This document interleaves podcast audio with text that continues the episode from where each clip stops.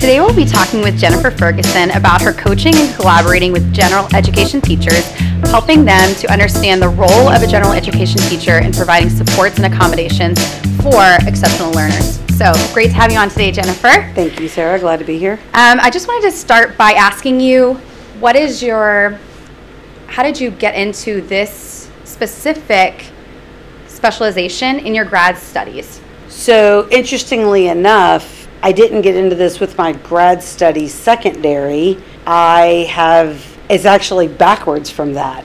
So, over the last two years as a teacher in my building, actually, as a direct result of Educators Cooperative, I started to develop myself as a teacher leader in my building because I felt like developing my own leadership was something I wanted to pursue moving forward with my education goals. I joined Educators Cooperative two years ago because at that time I was not in a mental or financial position to be ready to go to graduate school, but I really was needing and craving collaboration with teachers who believed in working with each other for growth. And I came across Educators Cooperative as a result of being a team ambassador the first year that team ambassadors existed in Metro.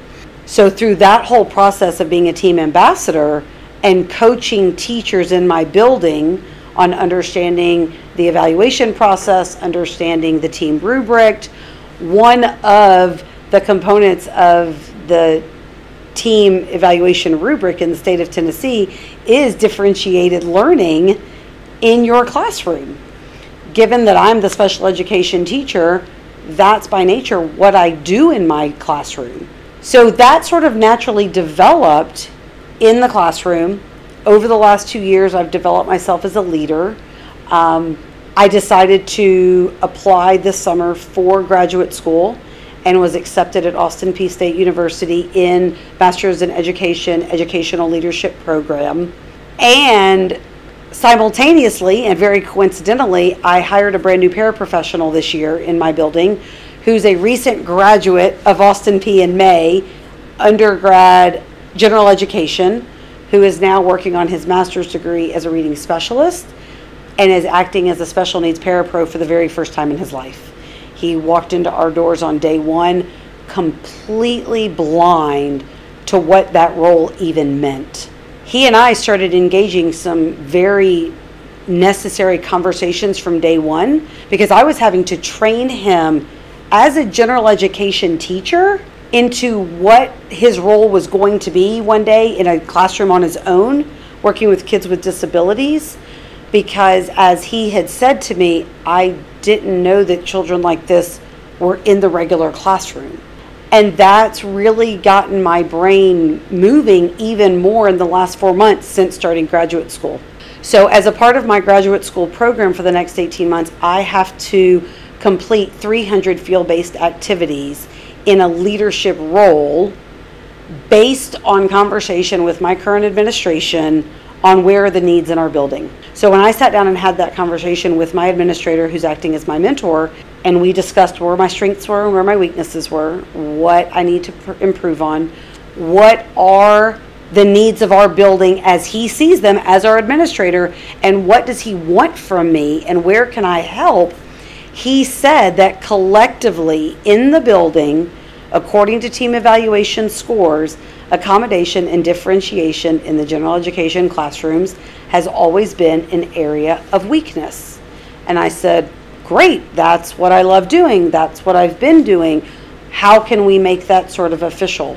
So he said, Why don't you go back and think about it and then come back to me and let me know what you propose? So I had already been working on this idea of me creating sort of an observation opportunity for me to go into my teachers' classrooms in this non evaluative observation opportunity to see what they're doing or not doing based on what the IEP says they should be doing in supporting students in the classroom. So when I took that observation template to him, he said to me, How can we make this a multi step process? He said, How can we make this reflective in nature for the teachers?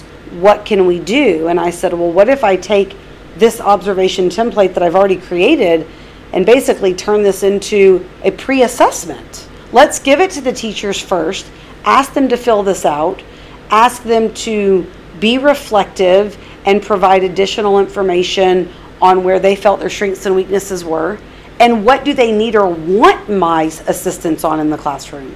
So then I took, they handed those back into me, and I offered that exact same process here to the cohort. Anybody in the cooperative that also wanted to participate in this project for me, it's a win win. I'm building and strengthening my own skills as a coach, but I'm supporting general education stu- teachers who need support in their classrooms in meeting these same needs for students with disabilities or even students who might struggle but who may or may not have a diagnosed eligibility and aren't getting the additional resources that they may be needing from a specialized general edu- uh, special education teacher.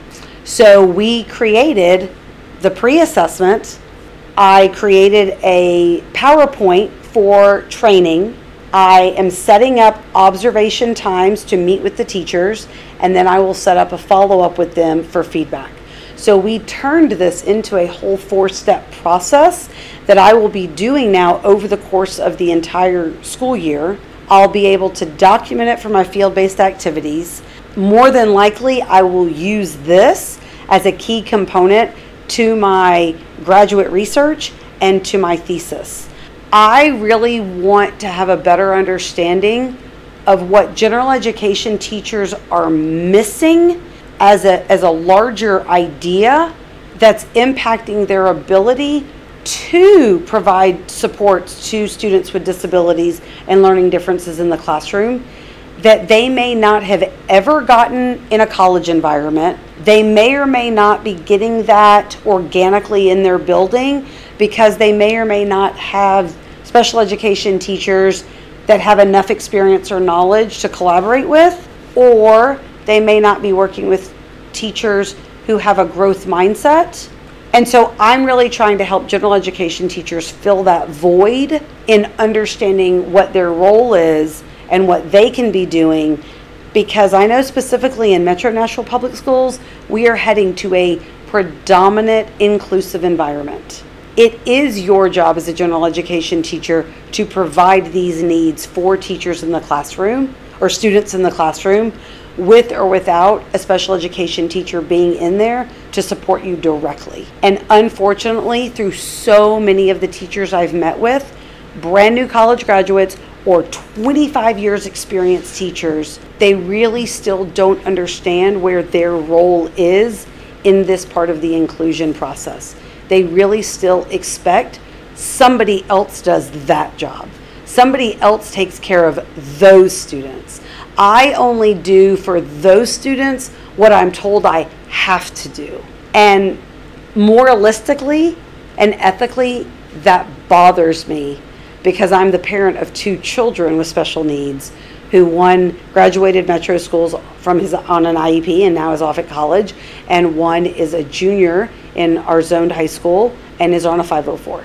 So I look at it from three different lenses. I'm a special education teacher of 21 years. I'm the parent of children with special needs now for 19 years, and I've been a special needs family advocate for 15 plus years. And it's really become a huge passion of mine to help general education teachers feel more successful in their job of supporting students with disabilities because it makes me sad for my co- my counterparts when they feel like they're failing the children because they just don't have the skill set or the knowledge. And as much as they want to help, they truly just don't know what they're supposed to be doing. And they're not always getting the collaboration they need or want in their building. Yeah, I, that resonates with me as a classroom t- teacher and as a third year gen ed teacher. I came through an alternative certification program and we did mention these things and I have my mom is a special education teacher, so I've heard all of this verbiage, I've heard all these um, acronyms, and I know that my scholars are receiving special ed services. But from my perspective, I definitely, that resonates with me this idea of I need, I feel that it is a, a void where it would be helpful to have this empowerment of knowledge. If I know what I need to do and I have the resource to even know who to ask, then I know that I would be more successful. And so, as you're doing this project, I know um, you're starting off at your school and you have a few cohort members, but given the diverse nature of the participants in our in EDCO, I'm wondering do you have a specific focus on certain classrooms, certain grade levels, or is it completely open to anyone who wants this support? It is open to any teacher that wants the support. I have enough confidence in myself and my own skill set, and I have enough experience, kindergarten through high school, um, working with students in all populations, um, city and urban, working with autism, dyslexia, ADHD, nonverbal learning disabilities, speech and language impairments, sensory processing. I feel confident enough in my own knowledge and skills from multiple directions that I can help coach, support, and mentor any teacher who's willing to learn. In my opinion, it has to do with one thing growth mindset. If you are a teacher who has a growth mindset and you are willing to implement something new or different, even if it feels scary and unsure, I can coach you through the scary. I just need to know that you're willing to hear new ideas and implement something that you've never thought of before, something maybe you've never seen before, and something that you're like, wow, that, okay, that sounds cool, but I'm just not really sure how to do that. And I still do that myself as a teacher. So this year, and I'll give you an example, I have a person right now that I'm going to regularly to get my own coaching. This year, by default, in my building, I have become what's called a low incidence teacher. Um, some people don't really know what low incidence versus high incidence means in the special education world. Basically, it refers to students who are considered high incidence are relatively your independent functioning students in the school system. They have dyslexia, learning disabilities, some speech and language impairments, high functioning autism. They are everyday students in a general education classroom who get these basic accommodations, supports. They might be a year, year and a half, maybe two years below grade level on reading mild behaviors, maybe some frustration or some avoidance, but things that your general ed teachers kind of feel comfortable managing. Your low incidence students are the opposite. These are the students that people or teachers go, wait, they're in the regular classroom? They're your students who are nonverbal autism, low functioning Down syndrome, intellectual disabilities, severe emotional disturbance, behavioral needs, um, not potty trained, may or may not even be able to sit in a chair for longer than four minutes and do any written task. That's what we refer to as a low incidence population. It basically means they have a higher need. And so they oftentimes are seen in a self contained or a low incidence classroom all day, where they may push into the general education population for lunch and recess and related arts classes. For the most part, they're in a self contained special education classroom. By default, this year, I've kind of become that teacher because the population in my building is changing. That's not my background for 21 years. Last year, I got my very first student with Down syndrome. Had never worked directly with a student with Down syndrome. Got my very first student last year with nonverbal autism, intellectual disability, not potty trained. That's new for me that's scary for me. I'm like, oh my gosh, what do I do? So I have a support in my district. She happens to be my um, BCBA, which is a board certified behavior analyst. She was a former special education teacher. Low incidence was her background. She's now the behavior support for me. But when she comes to meet with me every two weeks, we're working on specific behaviors of students she's supporting me with, but she's also coaching me on how to make changes and improvements and implementations in my classroom to meet the needs of these low incidence students because it's a new place for me to venture into. So, for any teacher out there, if you are public, private, or charter, if you are kindergarten or if you are high school, many of the suggestions I'm going to give are universal across the board on how to differentiate something because every single thing we do in special education is differentiated to student to student to student. So I might give you a strategy and you love that strategy, but you're going to tweak that strategy for how it's going to work for ninth grader female versus how it works for 11th grade male. It might work perfectly for three males in second grade, but then when you have to use that same strategy for a female in fourth grade, you need to tweak that strategy yet again. So everything we do is 100% differentiated. And so you always have to be a risk taker in special ed. You always have to have a toolbox that's growing. No matter what you put in that toolbox, you have to be willing. Treat it like a Rubik's Cube twist it around, turn it back and forth, and figure out which pattern is going to make just the right success mark for that student. The next student comes along, you're turning the Rubik's Cube all over again. Yeah. That makes a lot of sense. And I know I'm interested. I'm sure some of the listeners are interested in being involved in this. Um, my inclination is to have hesitation because I have a special ed department, right?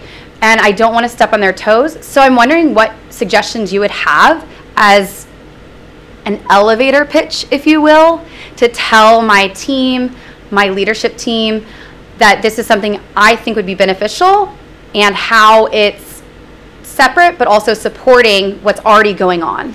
So um, there are three teachers in the cohort that I'm already working with now in sort of my first little pocket.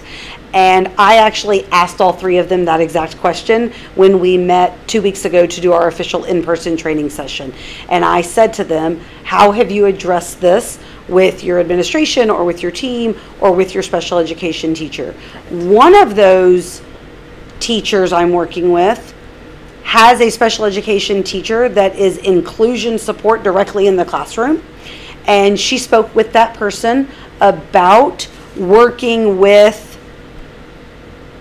a member in their educators cooperative who is working to grow themselves as a coach and was looking for a teacher who has an inclusion environment that wanted to grow on their own.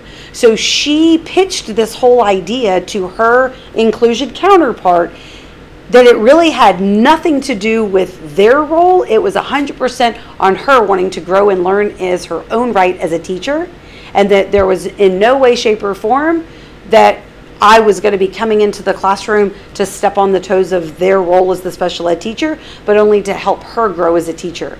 And in that case, the teacher she supports with every day was actually more than happy to have me come in because that teacher is also a younger, newer special education teacher, and they were more than happy to work with me from a collaborative aspect as well. Um, another one of the teachers said, Oh, I haven't even told my administration, they'll be fine with it, they don't mind. I'm uh, what's referred to as a model classroom in the building, anyways, and there are people in and out of my room for observations all day long throughout the district and different departments. Um, the other teacher has not yet approached it with the inclusion teacher that supports them for fear of stepping on toes. And they were just going to kind of wait and just let it happen. So I feel like the easiest way for teachers in the cohort to address this is to really look at it from the purpose of what we do as a collaboration in the cohort. This has nothing to do with what is or is not happening in the school building with support. It has to do with our decision as teachers to join Educators Cooperative for the purpose of collaboration and growth in our own craft. And this is just one opportunity that our cohort is providing as an internal network. And therefore, I've decided to sign up to be a part of this process for my own professional growth and development. I can't imagine that if any teacher goes to their principal and approaches it like that, that there's an administrator who would say, Nope, I'm so sorry, you're not allowed to grow outside of our building. That's not acceptable. Because that's what we are doing as teachers, as leaders, we're all looking to grow ourselves in our craft. Whether you're a first year teacher or a 21st year teacher, I never stop growing and learning and improving. Right. I definitely think that's a great angle to bring up. I know me personally, I've already brought things back and implemented them that I've learned or collaboration that I've had in EDCO. And so my administration already knows that there's a level of success and credibility to what we're doing within this environment. So I that advice is great. Um, I guess when you talk about more practically what it looks like to coach, um, what exactly are your strategies, or what is what is an example of how you would coach someone as a general education teacher to implement the best practices in their class? Sure. So, ironically enough, every single thing I do is differentiated. every teacher I work with is directly geared towards that. So, in my conversation two weeks ago with the three EdCo teachers I'm working with, the way I introduced our personal conversation before we got to the actual like training PowerPoint was so tell me about what the students with disabilities look like in your room. Tell me what your concerns are on how you're meeting their needs. And I literally take the conversation from there. Everything I do is conversation based. Um, and it's very natural, it's very organic. I am very much, I guess for lack of a better word, I'm an improv teacher.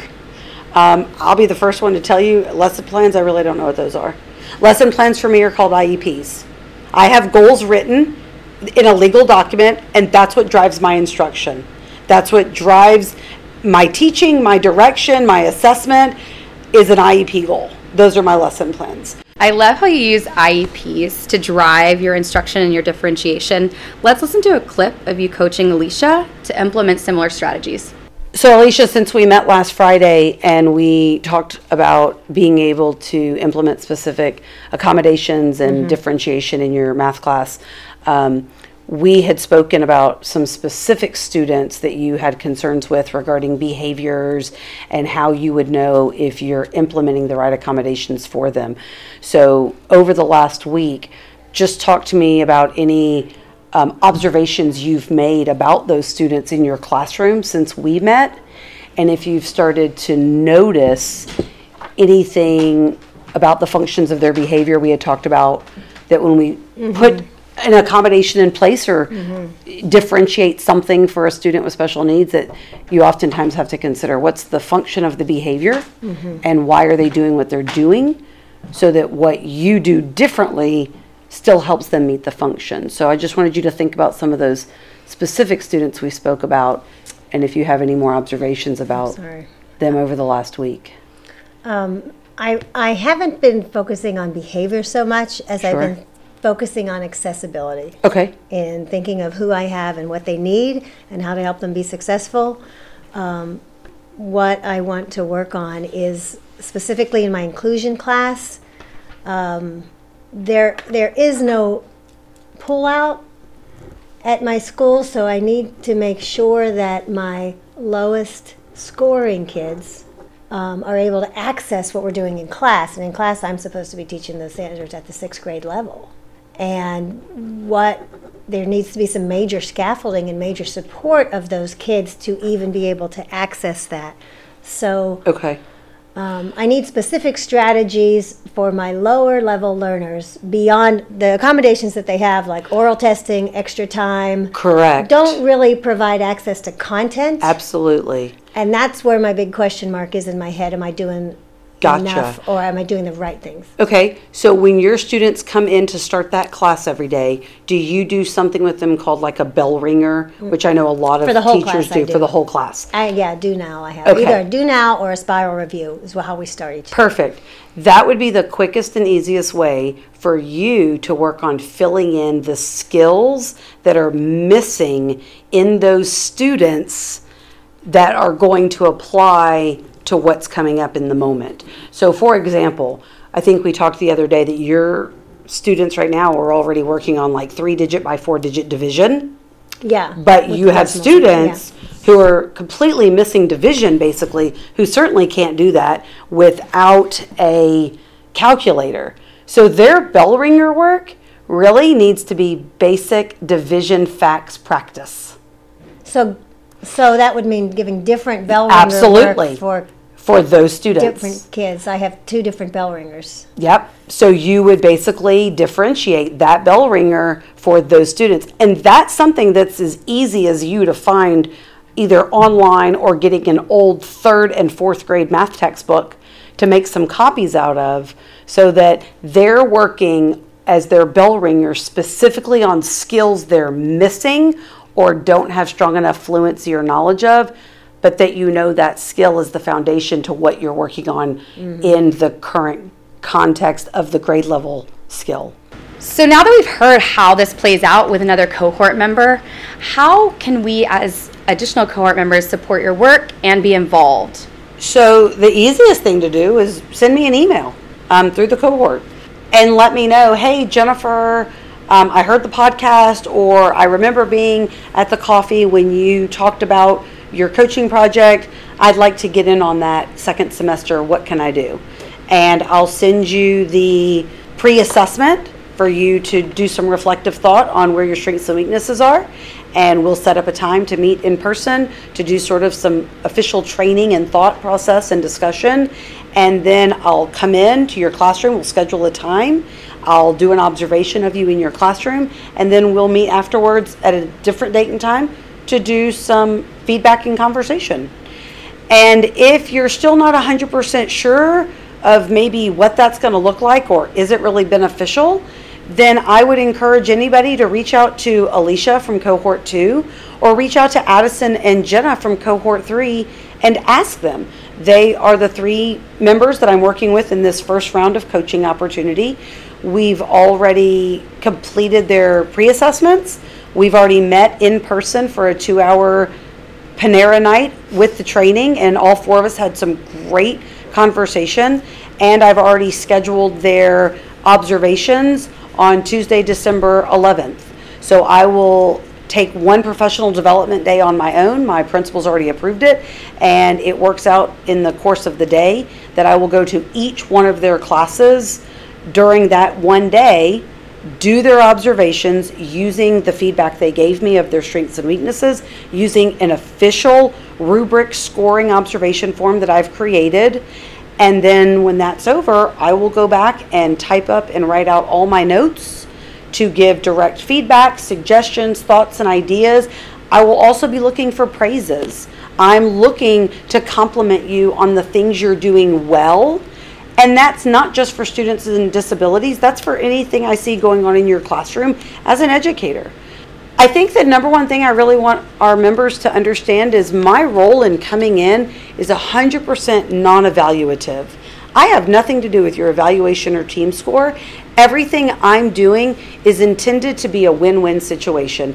I want to help you improve yourself as a teacher in your craft, and I want to improve myself as a coach because that's what I'm looking at moving into in the next two years as I complete my graduate program, moving into a coaching and or administrative role. And I want that to be as a teacher to teacher leader, teacher to teacher coach, and build the inclusivity and the acceptance and the differentiation models in all of our schools. I've gotten so much insight into what your project actually is and how it can fit into what we're already doing collaborating as EDCO members. I can't wait to see the results and to hear about the data that you come up with out of your research, and we'll see how this plays out in the classroom. The Educators Cooperative Podcast is made with love by and for teachers.